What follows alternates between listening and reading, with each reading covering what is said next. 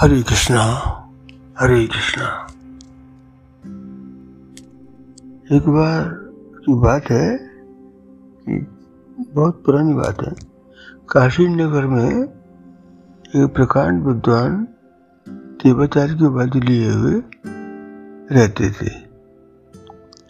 वेद शास्त्र, भागवत, पुराण सबके प्रवीण थे एकदम वो। अपने एरिया में, आसपास की जगह बड़े पूजनीय थे, सब लोग बड़ा मान करते थे उनका। उनको एक लड़का था, रघुनाथ। वो शुरू से पहलवानी में, उसका मन बहुत था, पहलवानी करने में। लेकिन किसी तरह से पंडित जी ने उसको इंटर इंटर कराया इंटर पास कराने इंटर पास करने के बाद फिर उस लड़के को उन्होंने अपने बिज़नेस के अकॉर्डिंग हम्म, शास्त्री का कोर्स करने के लिए वृंदावन विद्यालय में भेजा। वृंदावन से वो शास्त्री का कोर्स किया उसने। अब वो लड़की कोर्स करके आ गया लेकिन मन नहीं करे उसको पढ़ाई करने का। अब वो रोज़ाना सुबह चार बजे उठ जाए आठ जगह वहाँ पे अखाड़े में जाए अखाड़े में दंड बैठक करे, अपनी बॉडी बनावे चकाचक माल खावे और पहलवानी करे, वो तो और फिर दिन भर वहाँ कुश्ती लड़ना। पंडित जी बड़े चिंतित हुए कि लड़का अपने जो घर का व्यापार है, उसको क्यों नहीं करता? घर के जो काम है, हमारा पंडित ही काम है भाई। उसमें करे तो उन्होंने फिर धीरे धीरे उसको, वो जैसे, क्या बोलते हैं सत्यनारायण कथा गिली से भेज देते जल कथा कथा करके आप लाइन जगह में ऑर्डर आया है। चलिए हवन करके आए वहाँ पे हवन तरीका तो उसे मालूम था पढ़ा लिखा था। और कहीं भागवत वगैरह में धोते तो संग ले जाते थे वो उसी चक्कर में, ताकि उसका ध्यान डैमेज हो जाए और अपने कार्य में उसकी रुचि बढ़े। लेकिन वो लड़के को तो वही था कि बस हमें तो पहलवानी करनी है। कसरत बनाने का बड़ा शौक था, उसको बॉडी बनाने का। और बॉडी भगवान के पास बहुत अच्छी बन गई थी उसकी। एक दिन क्या हुआ कि वो ये कसरत वो कुश्ती अखाड़े में वो कर रहा था प्रैक्टिस कि किसी पहलवान का पैर की एड़ी उसके मुँह पे लगी और ऐसी ज़ोर की लगी कि नीचे के दो दांत उसके बेचारे के टूट गए। बड़ा अफसोस हुआ कि क्या हुआ, जो भी है जैसा भी उसको नकली दांत लगा दिए साले, पर वो नकली दांत ऐसे थे कि वो बोले तो हिलते थे। बड़ी अजीब बात है भाई। धीरे धीरे चलता रहा काम पंडित जी, उसको जब भी कहीं होता था तो अपने साथ ले जाते थे। ताकि रुचि बढ़ जाए वो काम चलता रहा। फिर फिर एक दिन ऐसा हुआ कि पंडित जी एक लंबी बीमारी के बाद सरसों धार गए। अब सारा बोझ उस लड़की के ऊपर, कंधे पर आ गया। भाई इक्कीस बाईस साल का लगा था वो कुल। अब सारा बोझ उसके ऊपर आ गया। अब सारी पहलवानी वाली तो भूल गया वो। अब वो सोचे भी कैसे करें, घर का गृहस्थी का वज़न उसके ऊपर आ गया। कमाई कैसे करें? क्योंकि वहाँ तो शहर में तो काशी में तो सब लोग उसको जानते, पहलवान का नाम तो जानते थे। तो कोई उससे कथा वथा कराना में रुचि नहीं रखता था, कोई काम नहीं करता था। ये तो पहलवान है क्या करेगा? तो उसने इमेज ऐसी बना रखी थी अपनी। तो क्या हुआ कि ये एक बार सोचा, चला जैसे करते हैं कि आसपास के जो गाँव है, वहाँ तो कोई भी जानता नहीं है। वहाँ जाते हैं, वहाँ पे कुछ चलेगी अपनी पंटाई तो गाँव में वो अपने करीब दस बारह किलोमीटर दूर पे होगा गाँव, वहाँ पहुँच गया वो। वहाँ के सरपंच से जाके बोला कि महाराज में काशी में पढ़ाने पंडित जी हैं, व्यास जी, उनका लड़का हूँ और मैं ये आपके गाँव में भागवत करना चाहता हूँ। सरपंच साहब बोले, ठीक है भाई और अच्छी बात है, प्रधान जी से बात कर लेता हूँ तो वहाँ पे जाकर के आपकी बैठने की खाने की व्यवस्था भी हो जाएगी? और सब हो जाएगा, और उनसे प्रधान जी से तो परमिशन लेनी पड़ती है। चलो, प्रधान जी के पास गए। प्रधान जी बोले, बड़ी खुशी की बात है, अब होगा कि हमारे? कि आप हमारे यहाँ रहे। हमारे गाँव में और भागवत लगा कर रहे हैं, बहुत अच्छी बात है। आप ऐसा करो, अब यहाँ पे हमारी चौपाल है, यहाँ तक बिछाई दिए और कंबल अम्बल बिछा के तैयारी कर देते हैं आपकी। आप यहीं पे करो तो ठीक है, कल से करना। तो टाइम रखा गया तीन बजे से छः बजे तक। तो सारे गाँव के आदमी, वो बता दिया गया एक दिन पहले कि भैया कल से तीन से छः बजे पंडित जी आए हुए काशी से और वो कथा करेंगे, भागवत और बड़े मन योग से सबको सुनना है, सुनोगे तो आपका कल्याण हो जाएगा, पक्की बात है। अच्छा तो वो ठीक है भाई, सब लोग आ गए। अब एक जो है आदमी बहुत भोला भाला था सबसे आगे आगे बैठ जाता था। कि इतना बताया कि कल्याण हो जाता है तो आगे बैठ जाओ भाई। हम्म, ताकि सुनाई साफ़ साफ़ पड़े और पूरा ध्यान मुझी में लगे। पंडित जी ने और लोगों ने बता रखा था कि भागवत का तो कल्याण हो जाता है आदमी का जो मोक्ष हो जाता है और बहुत सारे पाप नष्ट हो जाते हैं। तो बेचारा आगे आगे बैठ गया। दो दिन तक सुनता रहा लगा था जो मुँह पर कर पंडित जी तरफ़ देखता रहता था और सुनता रहता था और जब खत्म हो जाती तो प्रसाद लेकर अपने घर चले आता। एक दिन उसने गौर किया कि पंडित जी जब बोलते तो उनके नीचे के दांत जो हिलते थे तो हिलने से क्या होता है कि थूक जो है निकल के और जो भागवत किताब रखी थी, उस पर गिर जाता था। बड़े मंदिर से देख रहा था, ये क्या हो रहा है? ये तो यार बड़ा, पंडित जी कह रहे हैं कि भागवत बहुत पवित्र ग्रंथ है। और इन्हें पता ही नहीं पड़ रहा कि थूक उनके पड़ा नहीं जैसे मैं इनको बता दूँ, शायद इन्हें पता नहीं पड़ रहा होगा। क्योंकि ये तो अपने भागवत करने में ध्यान लग जाता है इनका तो पता नहीं पड़ता। मैं बताता हूँ उनको। तो जब तीसरे दिन जब वो भागवत खत्म हो गई तो बड़ी हिम्मत करके वो बैठा रहा बहुत देर तक पंडित बोले, क्यों भाई, आप कैसे बैठे हो? सब लोग चले गए। पंडित जी, मैं एक निवेदन करना चाहता हूँ, अगर आप बुरा नहीं माना तो। बोले हाँ कहते क्या बात है, बता। हम तो आपकी समस्या सॉल्व करने के तो आए और क्या कहें। बताइए बताइए, क्या समस्या है आपको? बोले, पंडित जी, वो समस्या ये है कि आप जब भागवत करते हैं ना तो आपका बहुत सारा थूक जो है, आपको पता नहीं पड़ता। सारी पुस्तक पढ़ता जो कि आप बताते हो ये बहुत पवित्र ग्रंथ है। तो छूक से आपका ये ग्रंथ अपवित्र नहीं हो जाता होगा क्या? पंडित जी ने समझा कह तो सही बिल्कुल रहा है। मन में सोचा, ये तो बिल्कुल सत्य रहा है, लेकिन अब क्या करें? हमारी मजबूरी है। हमारी मुँह को जबड़े इस तरह का है कि बोलते हैं तो थूक निकल जाता है। तो बोले, अरे भाई, मैं वशिष्ठ ब्राह्मण हूँ और ब्राह्मण का बेटा हूँ। तो हमारे मुँह से जब भी हम जब गद्दी बैठते हैं ब्याज गद्दी पे तो हमारे मुँह से जब वो शब्द निकलते हैं ना तो शब्द निकलने के साथ साथ गंगा जी बहती हैं। और गंगा जी जो है, सब ग्रंथ को और आसपास के एरिया को सबको शुद्ध कर देती हैं। बोले, ओहो महाराज, ये तो बहुत गहरी बात बता दी आपने। ये तो हमें पता नहीं था माफ़ करना बहुत पंडित जी, बहुत सॉरी सॉरी मैं गलत समझ गया, जी, माफ़ करना माफ़ करना। और उनके चरण स्पर्श करके, और घर चला गया। और घर पे उसने अपनी पत्नी से बताया कि तुझे बताया पंडित जी के मुँह से तो गंगा जी बहती हैं, मालूम है, इतने बड़े बड़े, प्रकांड, वंशज ब्राह्मण हैं, बहुत ऊँचे। ऐसे थोड़ी है तुझे पता नहीं है जब वो मुँह से निकलती हैं तो गंगा जी बहती हैं। जब वो भागवत बिहार बुद्धि बैठते हैं उस समय, बोले अच्छा ऐसी बात है। तो ऐसा करो, हमारे जो ससुर साहब यानी आपके पिताजी जब गुजर गए थे तो उनकी अस्थियाँ पड़ी हुई हैं वहाँ पे गंगा जी में बहाने के लिए। पर हमारी आर्थिक स्थिति इतनी खराब है कि हम जा नहीं पा रहे। तो ऐसा करो कि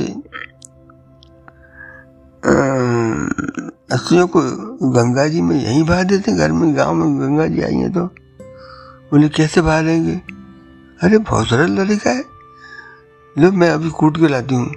उसमें क्या किया? थोड़ी सी अंडी जो है, कूटी, खूब महीन कूटी, एकदम बारीक और कपड़े में छान ली, एकदम बारीक फिर उसमें बूरा डाला। उतना ही, मात्रा में बूरा डाल दी मात्रा में दी भूरे डाल के मिक्स करके एक पुड़िया बनाई और बोली लो हो गया काम। आज जब भागवत कथा सुनने जाओ और लास्ट में समाप्त हो जाए और एकांत में तो फिर लोगों की लाइन लग जाएगी तो थोक ये तो बहुत बढ़िया है। एकांत में चुपचाप पंडित जी को कहना है पंडित जी खा लो। बताने बत, तो फिर तो नहीं खाएँगे जब वो बताने न खाए तो आप तो चुपचाप ऐसे करना बहुत अच्छी बात है, वो पुड़िया लेके आप चौथे दिन आगे आके बैठ गया। बहुत मनोयोग से सुनता रहा। पुड़िया बार बार टूट लेता गिर गिर तो नहीं गई गिर तो नहीं गई। इसके बाद जब कथा समाप्त हुई तो वैसे बैठा रहा। जब सब चले गए, यहाँ देख लीजिए, कोई नहीं है। तो पंडित जी बोला, पंडित जी, एक निवेदन करूँ अब बुरा मत मानना माने मत करना बस मुझसे हो जाए। मैं एक चीज़ लाया हूँ आपके लिए खाने के लिए। पंडित बोले, क्या चीज़? नाम था पक्की बात है, आप मरोगे नहीं, ये तो विश्वास रखना आप जो आपको मैं बहुत आदर करता हूँ, मैं आपको बहुत ज़्यादा श्रद्धा करता हूँ, आप देख रहे हो। तो मैं पुड़िया लाया हूँ, इसको आपको जो खाना है और पानी भी लाया हूँ, गिलास में। देखो, ये बोतल में लाया हूँ पानी जो है गिलास भी लाया हूँ संग में। आप खा लो तो दस सौ चलेगा बंडी बोल, पता नहीं क्या खाने चीज़ ले आए, बेवकूफ़ आदमी। ज्ञानी आदमी है, चलो, बहुत भोला वाला आदमी है तो क्या करेगा मेरा? क्या नुकसान करेगा? क्या खाने चीज़ खा लेता हूँ? पंडित जी ने जो है लेके पुड़िया तारी मुँह में डाल ली। उसने लपक के पानी दे दिया, शीशी में, बोतल में लेके आया था पानी। लपक के पानी दिया, लो, मारे, जल्दी से गटक लो। अब गटक लिया मैंने गटक के पंडित जी ने। ऐसा बोल के हाँ अब बता बता दे बेटा, कि तूने खिलाया क्या मेरे को? अब तो मैंने तेरे पर विश्वास किया नहीं किया?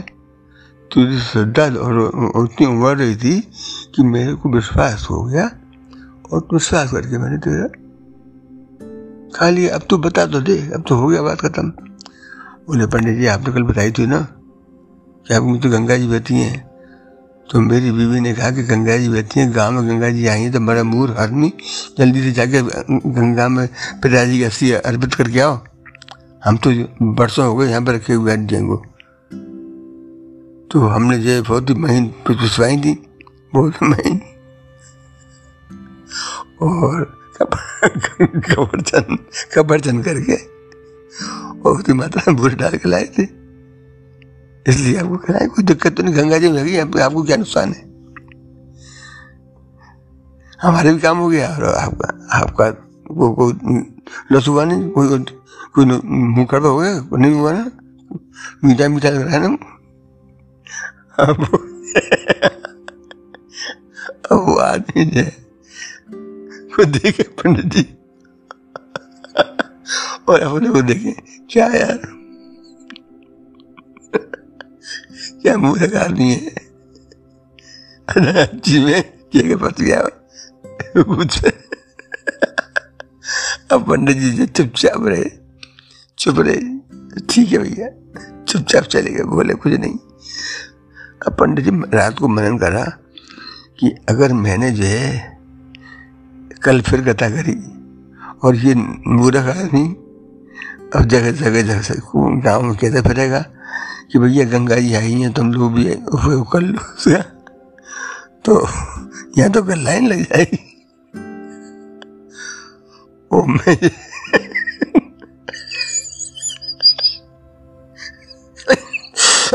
हड्डी खाता रहूँगा। बहुत दिक्कत हो जाएगी मेरे को। इसलिए ऐसा करता हूँ रात को चुपचाप उठ के चल दिया वो, पंडित जी रवाना हो गए, गायब हो गए वहाँ से उठ गए। बोले, भैया, मैं चलता हूँ बड़ा बुरा आदमी है।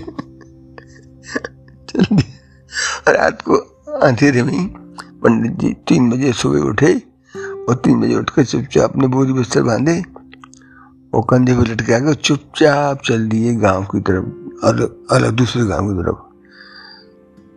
वहाँ तो करीब काफ़ी दूर चलते रहे चलते चलते चल तीन बजे से लेकर सुबह बज गए तो दिन आया, वहाँ पहुँचे। तो एक तीसरे, दूसरे गाँव में में पहुँचे। तो वहाँ पे देखा एक मंदिर दिखाई दिया उन्हें तो मंदिर में वो पहुँच गए। वहाँ पुजारी जी प्रणाम प्रणाम प्रणाम। पुजारी जी बोले, आओ भैया आओ महाराज कहाँ बता रहे हो? अरे, मैं तो भैया काशी हो पंडित फलाने जो जो व्यास जी हैं, उनके लड़का हूँ मैं, और मैं जो भागवत कथा करता हूँ, और आप अगर आज्ञा दो तो मैं भागवत करूँ आपके यहाँ, सात दिन की भागवत है।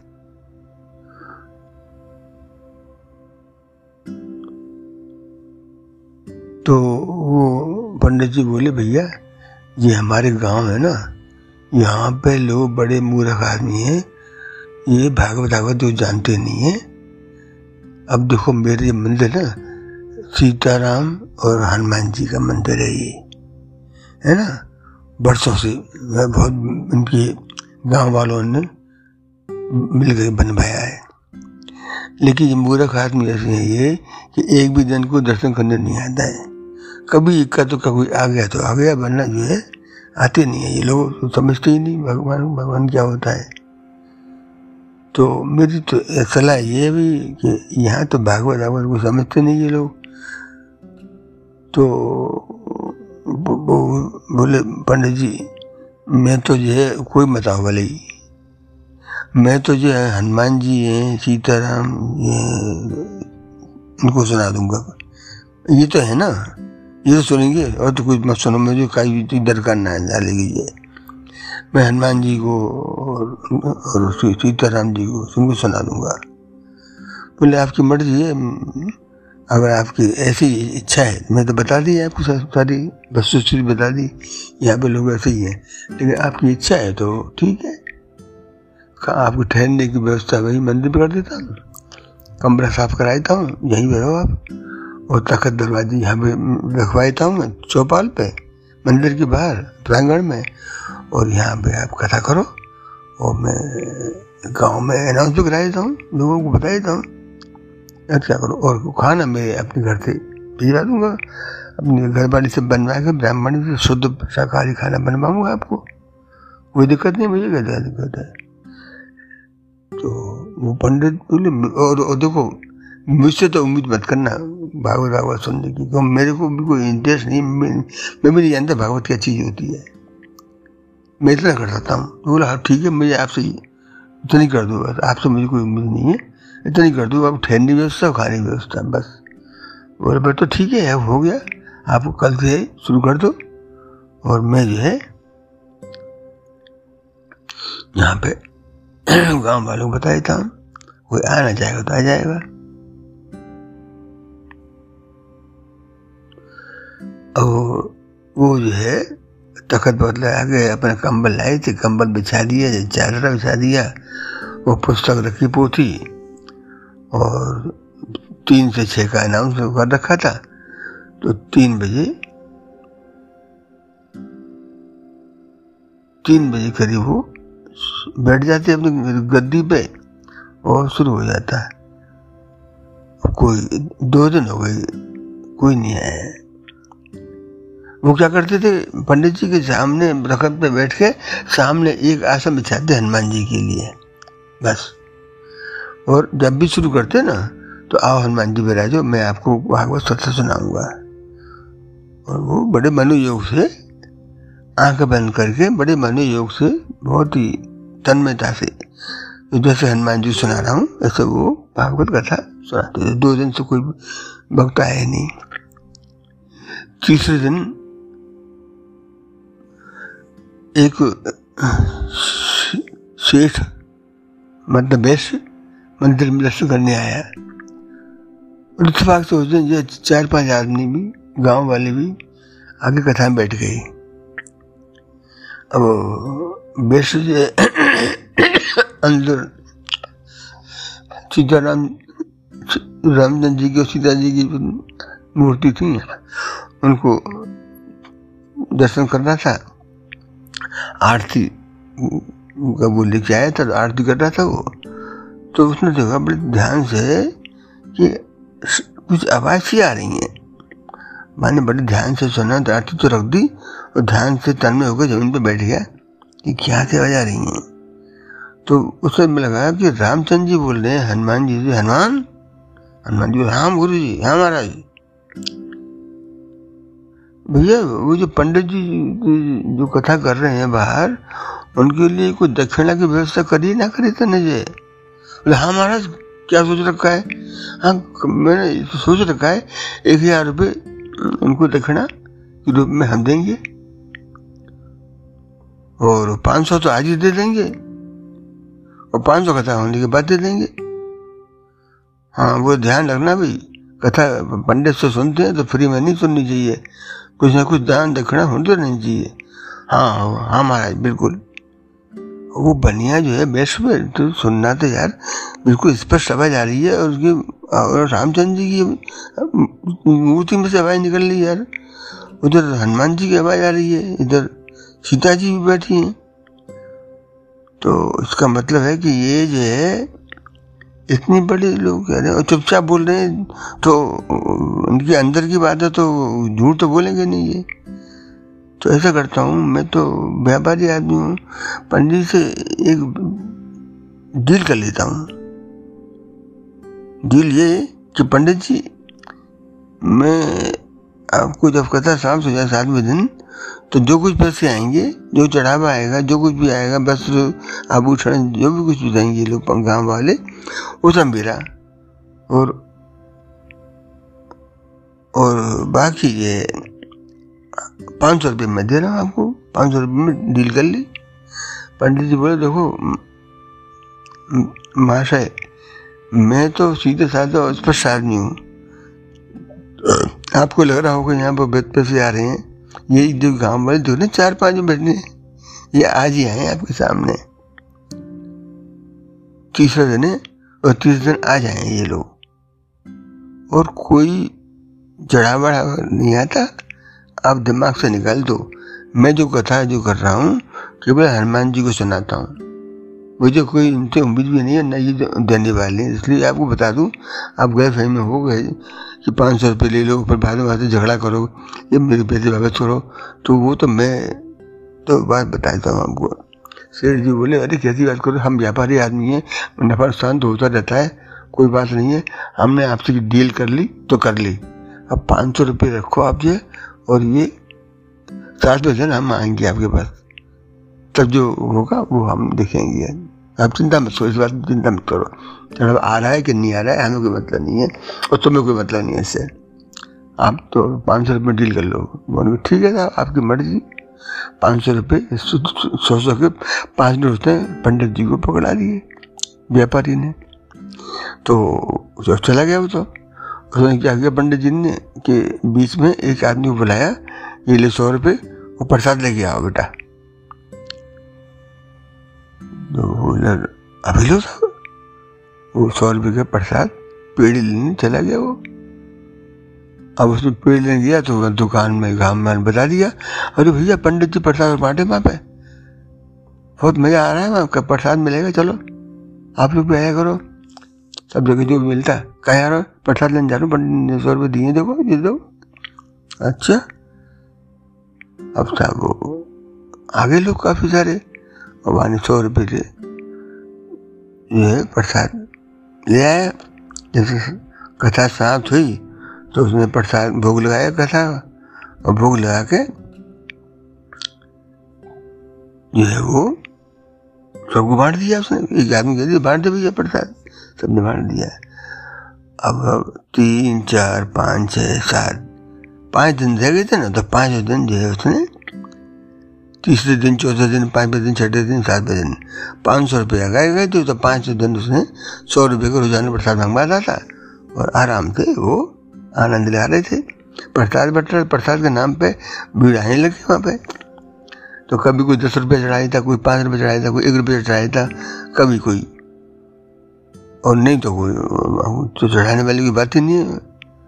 और समझ आती नहीं तो उनकी कुछ क्या पंडित जी क्या बोल रहे पता नहीं क्या बोल रहे पर वो प्रसाद की जन चक्कर में इंतज़ार करते बैठे रहते कब खत्म हो और कब प्रसाद मिले। अब सात दिन, वो बेस भी आ गया जिसने उसने डील करी थी पंडित जी से। आगे बैठ गया। जब पंडित जी खत्म हो गया, भागवत समाप्त हो गई भैया अनाउंस कर दिया, भैया, आज भागवत समाप्त हो गई है, प्रसाद मैंने बांट दिया है, और मुझसे कोई भूल चूक हुई हो तो माफ़ कर देना। अब मैं जो है यहाँ से रवाना होता हूँ, और वो चल दिए। वो चले तो पंडित जी पीछे वो सेठ जी पीछे भागे। अरे पंडित जी, कहाँ जा रहे हो? वो पैसा तो ले जाओ। बोले, पैसा? मेरे पास तो कोई पैसा नहीं है। जो चढ़ाए थे वो। बोले, अरे मेरे पास तो भैया नकली उन्होंने चढ़ाया। कुछ हो तो तू देख ले तकत में। पड़े होंगे होंगे तो मैं तो ध्यान ना दिया। तो वो बोले, अरे, ऐसे कैसे हज़ार रुपये भी ना आया पास ना, हमारे पास तो कोई हज़ार रुपये ना है अच्छा वो दो दौड़ के तखत भी तब पास गया जहाँ पर पंडित जी कथा कर रहे थे। वहाँ देखा तो पाँच सौ रुपये की खेती पड़ी थी बस अब है बड़ा गुस्सा हो गया, वो व्यापारी। व्यस्त था, और गुस्सा हो गया, यार कमाल कर दिया। इतनी बड़ी हनुमान जी भी झूठ बोल रहे हैं। मैं ये कैसे कलयुगी आदमी बिल्कुल। हाथ दो करके मेरे को बेवकूफ़ बना दिया उन्होंने। मैं तो विश्वास तो भगवान है झूठ नहीं बोलती होंगी। खाली मैं मैंने मैं झूठ बोलता हूँ पर ये तो ये तो ये, तो, ये भगवान को झूठ बोलते हैं। हद धो गए यार। वो गया मंदिर में लौट के अंदर वो हनुमान जी एक लात मारी कस के सुने ये क्या? है आपने जो कमाल कर दिया। आप भी झूठ बोलते हो। वो बेचारे पंडित जी को मैंने देखा, बोला, वो पाँच सौ रुपये दिए थे आपने, वो तो प्रसाद बांट दिया। और देख लो, मेरी जेब टटोल लो, और मेरे पास कुछ भी है नहीं। मैं तो कुछ भी नहीं ले गया अब हनुमान जी ने झट तो पैर पकड़ लिया। अब वो पैर छोड़ो। अरे पैर क्या छोड़े? तेने लात क्यों मारी मेरे लिए? वो लात से मारी तुम झूठ बोलते हो? अरे झूठ बोलते हैं। झूठ कैसे बोलते सही तो बोलते हैं हम जो। अब तू हज़ार रुपये लेके आ, तब पैर छोड़ूँगा तेरे लिए। वो हज़ार रुपये लेकर के उस पंडित जो है ना अपनी लड़कियों के साथ जल्दी रुक पाऊँ तो भग जाएगा पंडित। मिलेगा नहीं तो फिर तेरी लात ज़िंदगी बच पड़ी रहेगी। मैं नहीं छोड़ूँगा तेरे को। जल्दी से जा। और पंडित को लौटा के ला वहाँ पे और हज़ार रुपये दे आओ उसको। तब तुम्हारे पैर छोड़ा जाएगा। अपने लड़कों को बुलाओ, लड़के देखे आएँगे। अब उसने ये पुजारी जी कही, पुजारी जी, ये ये मेरी लड़कियों को चार लड़की हैं घर पे खबर कर दो मैं मंदिर में बुला रहा हूँ। पुजारी जी ने खबर कर दी चार लड़की आ गई। तो आते समय दो लोगों को तुम जब दो भाग के जाओ वो, जो पंडित जी भी कैसा कर रहे थे यहाँ पे उन्होंने निकलने जाए जल्दी जाओ। तो लोग को भगाया जल्दी से। और दो लड़कों से कहा कि ऐसा करो हनुमान जी ने पैर पकड़ लिया मेरा तो जल्दी से हज़ार रुपये का इंतज़ाम करके आओ घर से लाओ। और वो, वो पंडित की दो दो भैया भेजिए वो रोक कर रखेंगे और तुम जाके जो है घर से पैसे लेकर उसको हज़ार रुपये पकड़ाओ। और आके फिर यहाँ बताना मेरे को तो हनुमान जी पैर छोड़ेंगे मेरा जो है। अब वो दो लड़के तो पीछे भागे पंडित जी के और दो लड़के घर पे गए पैसे का इंतज़ाम करने। और लेकर के वो भी पीछे पंडित जी के भागे चारों लड़के भी पीछे भागे। अब वो दो लड़के आगे वाले पंडित जी रुको पंडित जी रुको। पंडित जी मिल गए उनको काफ़ी दूर जाकर मिल गए। अरे पंडित जी रुको पंडित बोल के, क्या भैया एकदम बंदी अक्का बक्का एकदम बड़े निपट गंवार आदमी। ऊपर से अब अब क्या चाहते हैं मुझसे? एक पैसे का उन्होंने हमें दिया नहीं। और और मुझे और और ये कर रहे हैं। अब अब क्या रह गया? पंडित जी बोले, क्या बात है भाई कैसे कैसे जे, मैं तो कुछ लाया नहीं, मैं कुछ ले जा रहा हूँ यहाँ से। फिर आप मेरे पीछे क्यों भाग रहे हो? अरे भाग ना रहे पंडित जी, वो हम हज़ार रुपये देने के लिए बिताई ने कही थी, वो हम देने आ रहे हैं आपको जो है। आप कथा भागवत करी ना, उसकी फ़ीस, उसकी दक्षिण देने आ रहे हैं आपको। आप अदरवाइज़ मत दो उसको जो है। तो रुक गए फिर हज़ार रुपये उन्होंने दिए उनको। और पंडित जी के पैर छुए और कहा पंडित जी माफ़ करना, कोई गलती हो गई तो क्षमा कर देना। और हज़ार रुपये दे करके और लौट के मंदिर पे आए। मंदिर पे आए तो हनुमान जी ने उसका पैर छोड़ा और कहा कि आगे से ऐसी गलती मत करना, भगवान को पैर कभी नहीं लगाते। नालायक तो वो व्यापारी जो है, अपनी गलती महसूस करता हुआ कि मैं खामा का लालच में आ गया, मुझे नहीं करना चाहिए ऐसा। उधर पंडित जी है आगे चलते चलते चले गए बेचारे। बड़े हताश से, से, से जा रहे थे। तो करीब दस बारह किलोमीटर और गए होंगे आगे। पैदल जल्दी चले क्या चलते चले क्या कर? रहे बड़े हताश से थे लगे हज़ार रुपये मिल गए थे। तो उससे बड़ा पसंद हुए कि यार बड़े बेअकल आदमी है। पूरे सात दिन पैसे दिए नहीं। अब मेरे पीछे भाग के पैसे देने आए बड़े अजीब से गाँव है तो खैर उन्होंने बड़े खुशी मनाई, चलो ठीक है, कोई बात नहीं है। अब तीसरे गाँव पहुँच गए वो? अब उनको थोड़ा जोश गया हज़ार रुपये जिम में आ गए तो थोड़ा जोश आ गया, वो कॉन्फिडेंस आ गया अपने ऊपर। तब उन्होंने क्या किया कि वो जो है, उस पंडित जी के जो वो क्या नाम है, वो गाँव के जो मालूम किया, गाँव में एंटर किया तो ये पंडित जी मकान कौन सा है? गाँव में पूछा उन्होंने कहा ये है, हवेली पंडित जी की। पंडित जी हवेली गए, पंडित जी प्रणाम। मैं काशी से ब्यास जी का लगा हूँ। देवाचार्य जो हैं, उनको लगा हूँ और मैं आपके गाँव में भागवत कथा करना चाहता हूँ। यदि आपकी अनुमति हो तो आपका गाँव एकदम शुद्ध हो जाएगा। बहुत बड़ी कथा है ये। सात दिन की कथा है। पंडित जी बोले, भागवत क्या होती है भाई? मैं तो जानता नहीं। बोले, होती है, मैं, आप सुनना, उससे मोक्ष प्राप्त हो जाता है उसको सुनने से। मोक्ष क्या होता है, हम तो ये भी नहीं मालूम। नहीं, अब मैं हमेशा बताऊँगा, कथा में बताऊँगा पूरी तरह आप ऐसे भाई जी को व्यवस्था कर दो खाली यहाँ पे भागवत करने की। बोले, भाई, ऐसा है कि मैं तो यहाँ पे केवल पंडित ही हूँ, बाकी चलती जाके प्रधान की है। प्रधान जी के पास मैं ले चलता हूँ आपको। अगर वो कह देंगे तो ठीक है। कर देंगे क्योंकि गाँव में उन्हीं की चलती है प्रधान जी की। मैं तो उनको एक पंडित हूँ, खाली बस बे नहीं चलती है। उनका कोई बात नहीं, आपको इतनी बड़ी हवेली दे रखी, गाँव वालों ने तुम कह रहे हो, मैं पंडित हूँ, खाली। फिर चलती नहीं, खूब चलती है आपकी, चलो सही। तो वो फिर उनको पंडित जी को लेकर के, वो पंडित, गाँव का पंडित, प्रधान जी के पास गए। प्रधान जी बूढ़ा बैठे हुए थे। उनके चार, तीन, चार बच्चे वहाँ पे खेल रहे थे। और दो आदमी और बैठे थे, उनसे बात चल रही थी। जैसे पंडित जी पहुँचे, एकदम खड़े हुए सब लोग। आओ पंडित जी अरे पंडित जी, प्रणाम, पंडित जी, प्रणाम, पंडित जी, प्रणाम। दंडो दंडो पंडित जी दंडो पंडित जी एक बूढ़ा बैठ गए। बोले, ये कौन है? बोले साहब, ये मैं बता, बताता हूँ, मैं इन्हीं के लिए तो आया हूँ यहाँ पे। ये जो हैं, भागवत करते हैं। भागवत? भागवत क्या चीज़? अरे छोड़ो यार पंडित तुम क्या कले चले आइए हमारे गाँव में नई कोत मत लेके आया करो। मैंने कभी सुना नहीं भागवत करते हैं? क्या मतलब भागवत करते हैं? हमें हमें ना करा नहीं भागवत भागवत। क्या भागवत अभी क्या उनको तुम भी यार ऐसे पंडित, ऐसे कौन लेके आ जाते हो। हम क्या जाने भागवत क्या होती है? एक नई चीज़ इंट्रोड्यूस कर दी तुमने गाँव में, हमारे में। ना ना, हम ना करा भागवत भागवत। तो उधर वो बच्चे जो है, वो खेल रहे थे, वो समझे कि भागवत कोई जादू, जादूगर की चीज़ दिखे तो जादूगर आया तो जादू खेल दिखाएगा। तो बच्चे आए। पिताजी पिताजी हम जो है, भागवत देखेंगे। हमें देखनी है भागवत। आप भागवत को बुला लो साहब हमें देखेंगे, भागवत देखेंगे। कैसी भागवत, हमें दिखाओ। बच्चे जिद्द पड़ गए पिताजी दिखाओ, हमें दिखाओ, हमें। कैसी भागवत, हमें दिखाओ हमें दिखाओ। अब बोले पंडित जी देखो, बच्चा भी ये पढ़ रहे हैं तो दिखा दो भागवत कहाँ है। दिखा दो। वो समझा कि भागवत कोई खेल होगा। जैसे जादूगर खेल दिखाते हैं, ऐसे खेल होगा। उसमें नहीं नहीं उसको सुनाएँगे आपको जो कल से, देखो, कल तो आना। कल अनाउंस कर दो सबको, तीन से छः बैठेंगे पंडित जी। बोले हाँ ठीक है।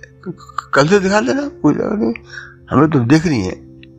अब पंडित जी ने जो एक जो पत्थर की सलाह थी जिस पर वो रात को और दोपहर को वो जो प्रधान जी सोते थे, खाना खाया, सलाह भी सोते थे बस। तो वो जो है, और तो कोई व्यवस्था दिखी नहीं, तब पंडित जी ने सोचा, ये सिलाई ठीक है बड़ी थी, यहीं बैठ जाता हूँ। और ऐसे मौके पे कि यहाँ पे दस लोग, पचास लोग आके बैठ जाएँ तो कोई दिक्कत भी नहीं है। तो वो अपनी कंबल लेके आए थे, उस सिलाई पे बिछा दिया और बिछा करके वो अपने आलती बाल्टी मार के भागवत किताब रख के सामने और शुरू हो गई। लोगों से जो शुरू आई आरती वारती करवाई लोगों से। अब लोग समझ नहीं आई पता नहीं क्या कुछ निकलने वाला है, आरती करवा रहा है ये। चुपचाप से करते रहे, देखते रहे। आरती तो वो जो वहाँ के पंडित जी थे, गाँव के, वो करते रहे। इसके बाद शुरू हुई भागवत। आध घंटा हो गया। अब वो क्या था, वो वो जो, क्या नाम है, प्रधान जी। प्रधान जी जो अपने अंदर खाना वाना खाने चले गए। खाना खा के चाय पी के कुछ, और कुछ खा कुछ पी के आके चला पे उनको सुलह पे लेटने की आदत थी उनको तो। तो उन्हें ध्यान नहीं दिया सुलह पे पंडित जी के पीछे। लेट गए। पंडित जी गए। बड़ा आदमी है। मैं कहता तो ना, और सो गया सलाह वो मेरे पास सो गया। थोड़ी देर बाद देखा प्रधान जी तो कराटे लेने लग गए। प्रधान जी को वो कराटे ले तो पंडित जी को कथा सुनाने में बड़ी असुविधा हो रही थी। जो ध्यान बार बार उनको कराटे में चले जाता था तो पंडित ने क्या किया? एक हाथ जो है, उसे मुँह पर रख लिया प्रधान मुँह पर रख के और कथा शुरू कर दी। अब वो मुँह पर रखे तो उसकी सांस घुटी होगी। तो सांस घुटी तो उठ के उसने एक जब पंडित जी में कस कर दिया। इतनी मेरी सांस घुट रहा मेरी मारने जाए मेरे को। पंडित जी को बड़ी अफसोस हुआ, बड़े अपमान महसूस हुई इतने सारे आदमी बैठे गाँव में सौ पचास आदमी बैठे हैं ये साला उनका सामने मेरे को चाटा मारा इसने एक तो मूर्ख आदमी जिसने मैं बैठा हूँ। भागवत करने के लिए उससे के सो गया है। ऊपर से चाटा मार रहा है मेरे को। पंडित जी को बड़ी अपमान महसूस हुआ। उन्होंने कस के उसको जो है, चाट की जगह पंडित जी ने चाटा मारा उसका। अब तो दे पूछता दे चाटा दे पूछता दे जूता दे ला दे शुरू हो गई। पंडित जी प्रधान में प्रधान जी पंडित जी में लौटते लौटते बिरते, लौटते लौटते। पास में एक बोर मतलब एक घंटा सा दस बारह फीट गहरा, जिसमें वो मतलब सरकार की स्कीम के हिसाब से ट्यूबवेल लगना था तो दस बार फुट गहरी हुआ तो ज़्यादा था नहीं वो। तो लड़ते लड़ते गिरते गिरते दोनों जने पंडित जी और प्रधान जी उसमें गड्ढे में गिर पड़े। और गड्ढे में गिर गए तो गड्ढे में भी वो जो है प्रधान को दे गुस्सा दे गुस्सा पंडित जी, पहलवान तो थे ही पंडित जी। पहलवानी, आज उन्हें पहलवानी का मौका मिल गया। बहुत दिन से उनकी पहलवानी याद नहीं रही थी? आज उन्हें बड़ा आनंद लाने लगे पिटाई करने में सारे दे घूसा दे ला दे घूसा दे घास वो प्रधान जो है, एकदम शिथिल पड़ गए। ऊपर से प्रधान जी की बहन दिख रही। अरे भैया, ये का है? वो जब भागवत जब बकरी जाते तो भैया, भागवत जी भागवत जी, मेरे भैया छोड़ दो। लो, पाँच सौ रुपया मैं गिरा रहा हूँ ऊपर से। लो, पैसा ले लो और तुम मेरे भैया छोड़ दो। मेरे भैया छोड़ दो। पाँच सौ रुपये। फिर वो पंडित प्रधान जी की घरवाली आई। अरे अरे भागवत जी, आप मेरे पिता पति को मत मारो, इन्हें छोड़ दो। इन्हें छोड़ दो, ले हज़ार रुपया मैं दे रही हूँ, और तुम ले हुए और तुम इन्हें छोड़ दो बस। तो वो नीचे से भागवत जी बोले तब छोड़ा जाएगा? जब सारे गाँव वाले आएँगे और सौ सौ रुपये सब डालेंगे ऊपर से। तब भागवत जी छूटेगी। वो समझे, भागवत जी कोई है प्रेरित आत्मा है, जो उस पर चढ़ गई है। पंडित जी पे वो आत्मा जो है उसको मार रही है, मेरे हमारे हस्बैंड को मतलब प्रधान जी को। तो वो सब ये सोच करके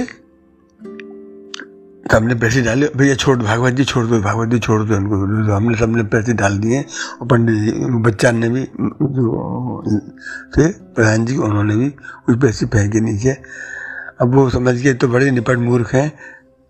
अब ऐसा करो एक, अपनी धोती का पल्ला निकाला उन्होंने और सारे नोट भरे अपने, भर के पोटली बांधी और उनसे कहा कि छुरी लाओ जल्दी से भागवत जाने वाली है।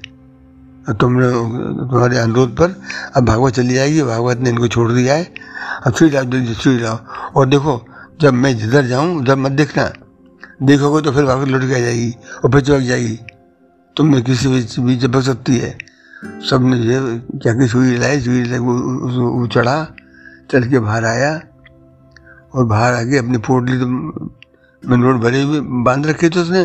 उधर से आया और भागवत किताब उठाई, थैली में रखी और कंबल को लपेट के और बगल में दबाया और पंडित जी तो बस दौड़ गए एकदम शहर की तो चले गए उधर गाँव से बाहर भाग गए। तो ऐसे मूर्ख जब फिर छुरी से निकल के प्रधान जी भी बाहर निकल के आए। बड़े बड़े बुढ़े घायल हो गए थे। अरे भाई, बोले, चली गई भागवत? हाँ बोले, चली गई साहब। सबने तो देखो तो नहीं ना। हाँ ना ना ना, देखते तो फिर लौट के आ जाती ना। चाहे हमने ना देखी भैया बहुत बहुत बच्चों की वजह से हमने भागवत भागवत देखनी थी। देख ली, अब नहीं देखनी हुई हमने कान पकड़े, जान दो, चलो, बड़ी मुश्किल से उधर वो पंडित जी है। अपने लोटों को भर के बड़ी खुशी खुशी आ गए अपने घर काशी आ गए और चैन से बैठे। ऐसे ऐसे मूर्ख आदमियों को पढ़ा पड़ा। हरे कृष्णा हरे कृष्णा।